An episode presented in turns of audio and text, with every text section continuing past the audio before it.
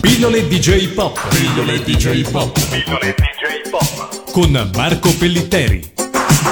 Se la cultura pop giapponese vi interessa, siete nel posto giusto perché inizia una nuova puntata di Pillole DJ Pop, lo spazio di radio animati dedicato alla cultura pop giapponese, come sempre in compagnia di Marco Pellitteri. Nella scorsa puntata abbiamo parlato del mondo cyborg femminile e siamo arrivati addirittura a parlare delle bambole sessuali. Mi chiedo, c'è un parallelo fra la rappresentazione della donna cyborg nei manga, negli anime e la maggiore diffusione di problemi relazionali fra maschi e femmine all'interno della cultura giapponese?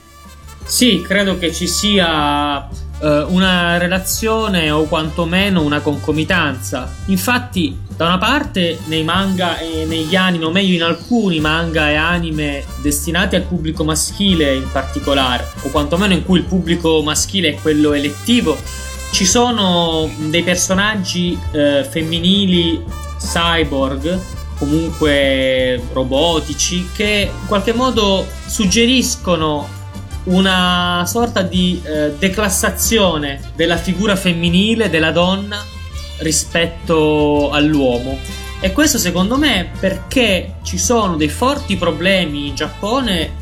dal punto di vista delle relazioni sociali e specialmente affettive tra uomo e donna e tra le giovani generazioni. Questa naturalmente non può essere un'affermazione generalizzabile perché si deve sempre parlare di caso in caso. Tuttavia, ci sono casi documentati di uh, scarsissima attività sociale da parte di molti ragazzi,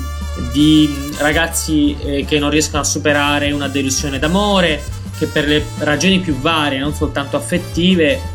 si trincerano nella loro camera. Questo è il fenomeno di devianza giovanile detto hikikomori cioè segregazione, autosegregazione. Tornando tuttavia al discorso della donna, della, della giovane donna raffigurata in certi anime e manga, si pensi per esempio alla figura di Chobits, no? del disegno animato e manga delle Clamp Chobits, in cui Chi, la protagonista o quantomeno la coprotagonista, questa specie di eh, computer telefonino portatile in forma umana, una sorta di robot eh, computer che nel futuro, nel, diciamo, nel, in un presente alternativo, ha la stessa funzione che hanno i telefonini, ma molto più evoluta e ampia. Ha una relazione tutta particolare con uh, il ragazzo giovane che la scopre nella spazzatura.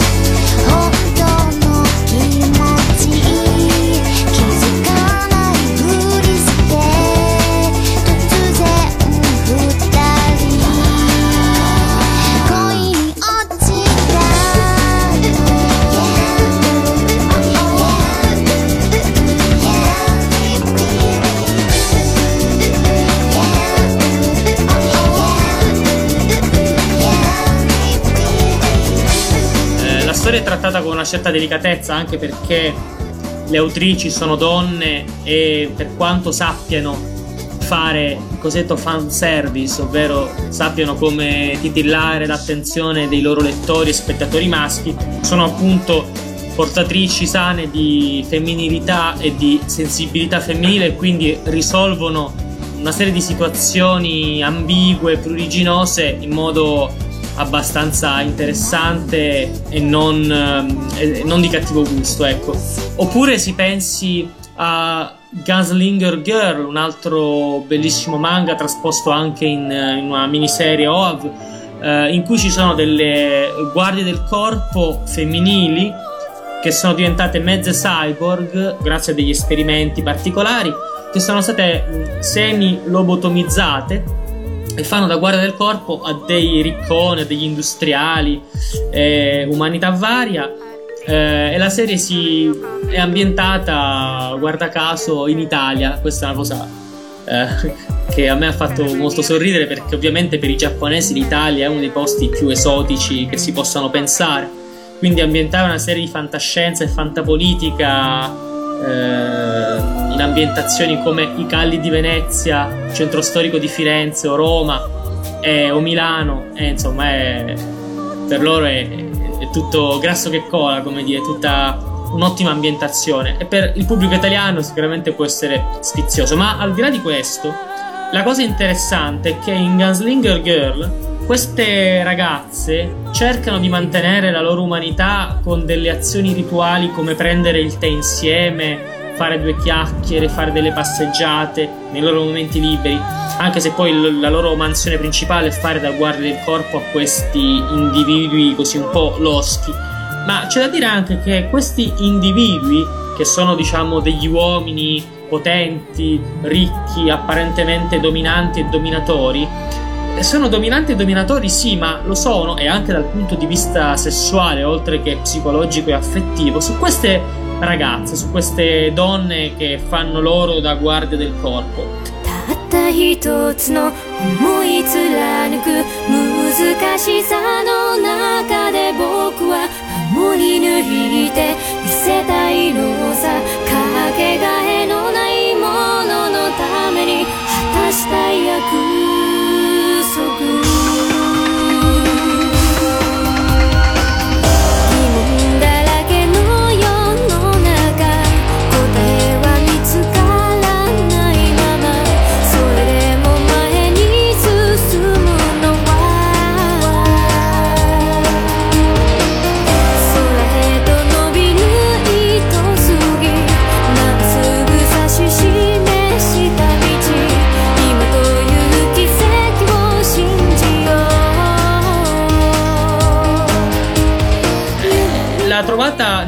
narrativa interessante perché si riverbera in qualche modo su una serie di dati di fatto eh, nelle relazioni uomo-donna in Giappone è che questi uomini sono uomini dominanti e dominatori su delle donne che in realtà non sono più donne in senso proprio, con tutte le complessità, le istanze esistenziali e i caratteri anche forti, anche problematici di una donna vera. Queste donne sono state deprivate di parte della loro donneità, diciamo così, cioè del loro essere donne, esseri umani. Quindi questi uomini agiscono su delle donne a metà. Questa dinamica eh, la possiamo vedere come una sorta di narrativizzazione di un uh, processo in atto in Giappone mh, mm, dagli anni 60, in cui a poco a poco con il venir fuori delle donne eh, a livello di emancipazione professionale, sociale e civile, eh, l'uomo giapponese ha perso sempre di più il controllo, il gioco su, sulla donna. Eh, sappiamo benissimo che il Giappone è uno dei paesi più maschilisti eh, del blocco dei paesi del primo mondo. Quindi eh, questo meccanismo ha portato anche eh, per traslato nel mondo dell'animazione a situazioni narrative di questo tipo. Un altro degli effetti, a mio avviso, o quantomeno un altro degli elementi in eh, poco casuale concomitanza con tutta questa serie di, di fatti, è la presenza,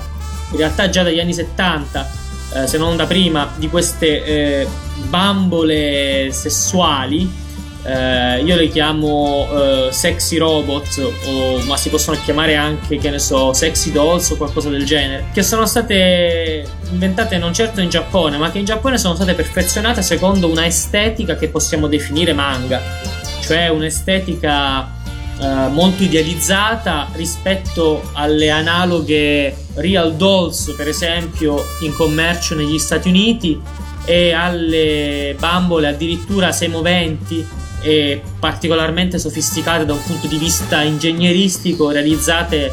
dall'ingegnere Michael eh, Hardiman tedesco, che ha realizzato delle bambole addirittura che